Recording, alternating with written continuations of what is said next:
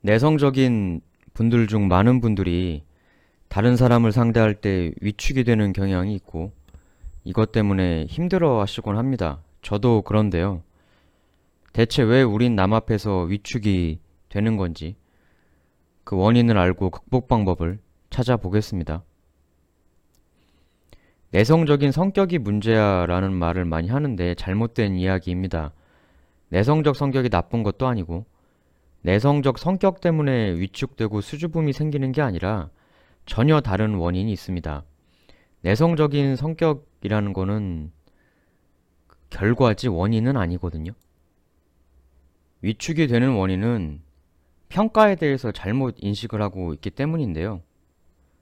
사람은 누구나 좋은 평가를 받고 싶어 하죠. 다른 사람으로부터. 취업 면접을 보신 분들은 아시겠지만 면접장에 갈 땐 위축이 되죠. 눈앞에 사람이 누구건 간에 그 사람에게서 내가 좋은 평가를 받아야 되겠다라는 생각을 하는 순간 우리는 위축이 됩니다. 그 여러분들이 사람 앞에서 잘 위축이 되신다면 자신감이 떨어지는 것 같다면 그 마음 뒷면엔 바로 이 좋은 평가를 의식하는 심리가 없는지 일단 살펴볼 필요가 있습니다.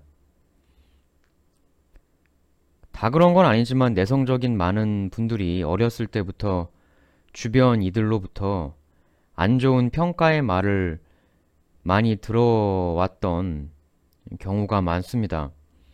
바로 그 남에게 안 좋은 평가를 받아왔던 기억이 반발작용이 돼가지고 커서도 타인의 평가에 더 집착을 하게 되는 경향이 나타나곤 하거든요. 보상 심리죠. 남에게 좋은 평가를 받음으로써 과거에 내가 받았던 그 나쁜 평가에 대한 치유를 얻으려고 하는 심리가 발생된다는 거죠. 이 경우 필요 이상으로 이 평가라는 것에 대해서 집착을 하게 되는 경향이 생깁니다. 물론 면접 같은 데서야 당연히 좋은 평가를 받기 위해 노력해야죠. 근데 그게 아닌 크게 상관도 없는 사람과 상황에까지 좋은 평가를 받아야 한다는 심리가 투사가 되면 결국 위축이 될 수밖에 없죠. 이런 부분도 있어요. 누가 봐도 겉으로 훌륭하고 뭐 스펙으로 보나 뭘로 보나 잘난 분인데 이상하게 남들 앞에서 위축되고 그런 사람들이 있거든요. 남자든 여자든. 사실 이 평가의 말이라는 게 꼭 사람들이 진심 그대로 내뱉질 않거든요. 질투라는 감정이 포함이 되어서 속으로는 훌륭하다고 생각해도 의도적으로 아, 내가 저 애는 깎아내려야겠다. 그래서 막 안 좋게 저평가하는 말을 내뱉고 이런 심리가 생기거든요. 그래서 의외로 겉으로 보기에는 아주 멀쩡하고 잘나 보이는 많은 분들이 의외로 어려서부터 주변의 저평가, 깎아내림 속에서 성장해 오는 경우가 있습니다. 이런 분들 같은 경우도 역시 어, 내성적인 성격을 갖게 되는 경우가 많죠. 보통 이런 얘기에 대해서는 이런 식으로 쉽게 결론을 내려버립니다. 뭐 타인이 나에 대해서 하는 평가에 대해 신경 쓰지 말고 자신의 삶을 살아라. 뭐 이것도 맞는 이야기인데 사실 더 정확하게는 우리가 봐야 할 건 이 평가의 본질입니다. 평가의 본질, 그건 바로 정확하게 맞추기가 어렵다는 거죠. 정확하지가 않다는 겁니다. 질투심이라는 색 안경으로 상대방에 대해서 제대로 되지 않은 평가의 말을 막 내뱉을 수도 있는 거고 또 그런 게 아니라고 해도 뭐 서태지 같은 경우도 처음에 데뷔했을 때 평론가들이 막 최하점 주고 그랬었잖아요. 이런 사례가 엄청나게 많거든요. 원래 그 인간의 인간에 대한 평가라는 거는 맞는 경우보다 틀리는 경우가 훨씬 많습니다. 실질적으로.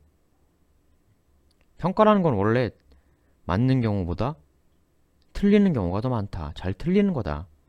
그렇기 때문에 이 평가의 무의미성, 우리가 인식을 할 때 바로 이 평가라는 것에서 제대로 해방이 될 수가 있다는 거죠. 우리는 남에게 좋은 평가를 받았다고 해서 좋아할 것도 없고 나쁜 평가를 받았다고 해서 기분 나빠할 이유가 전혀 없는 겁니다. 원래 평가는 잘 틀리는 거니까. 또 하나는 자신의 결점에 대해 스스로 명확한 입장을 정리하지 못했기 때문에 이 위축이라는 게 발생을 합니다. 사실 인간 중에 단점이 없는 사람은 없죠. 근데 내성적인 사람들은 습관적으로 남, 타인에 대해서는 그 사람의 장점에 집중을 하고 반대로 나에 대해서는 단점에 관점을 집중하기 때문에 더 위축이 된다. 이런 이야기를 1편에서 한 걸로 기억이 나는데요. 근데 사실 자신의 단점을 인식한다는 거는 나쁜 게 아니거든요. 기본적으로 이거는 지성이 있어야 가능한 얘기입니다. 쉽게 말해, 무식한 인간은 자기의 단점이 뭔지 인지할 능력조차 없다는 거죠. 나의 단점을 인식하고 위축이 된다? 이거는 기본적으로 지성이 있다는 얘기입니다. 자신의 단점을 인지하고 그걸 부끄러워할 줄 안다. 지성이 없으면 할 수가 없는 일이죠. 돼지가 스스로를 부끄러워합니까? 개가 스스로를 부끄러워하나요? 그렇지 않죠.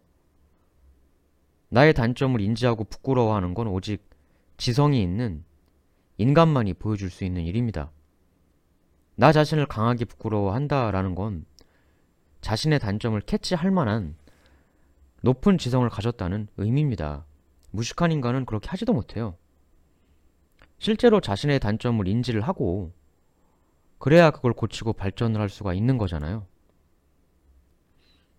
다만 이 지성이 지나치면 역효과가 돼서 지나치게 자신의 단점에 집중하게 되다 보니 남 앞에서 심리적 위축이 발생을 하는 겁니다. 지성은 지성대로 활용하면서 이러한 부작용을 막기 위해서는 무조건 나 자신의 단점을 외면하기만 할 게 아니라 외면한다고 해서 외면이 되는 게 아니거든요. 그것보단 자신의 단점에 대해 명확한 입장을 정리하는 게 필요하다고 생각됩니다.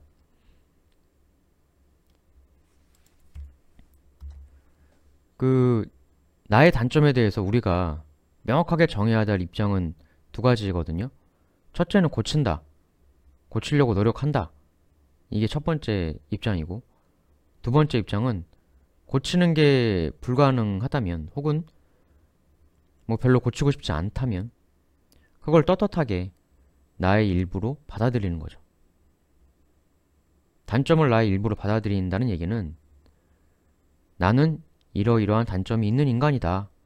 그렇다. 그렇지만 이런 단점이 있음에도 불구하고 그래도 한번 열심히 살아보련다.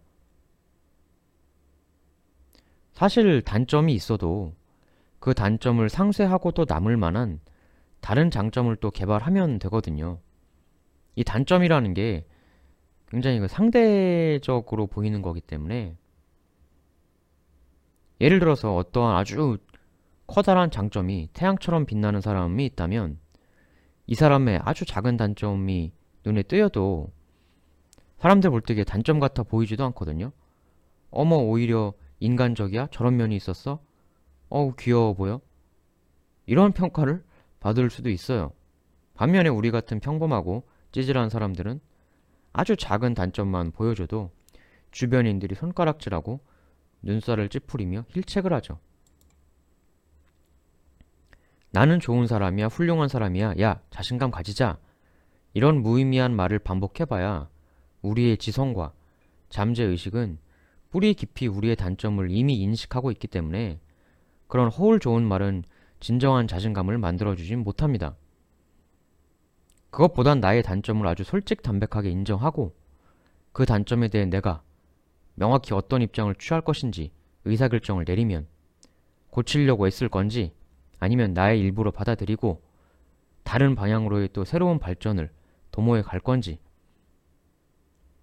내가 인식한 나의 단점을 딱 펼쳐놓고 그에 대해서 나의 명확한 나아갈 입장을 결정하는 순간 그때야말로 진정한 자신감이 피어나게 될 것입니다. 유튜브에서도 한번 봐주시면 정말 감사하겠습니다. 주소는 댓글로 어, 달아놓겠습니다.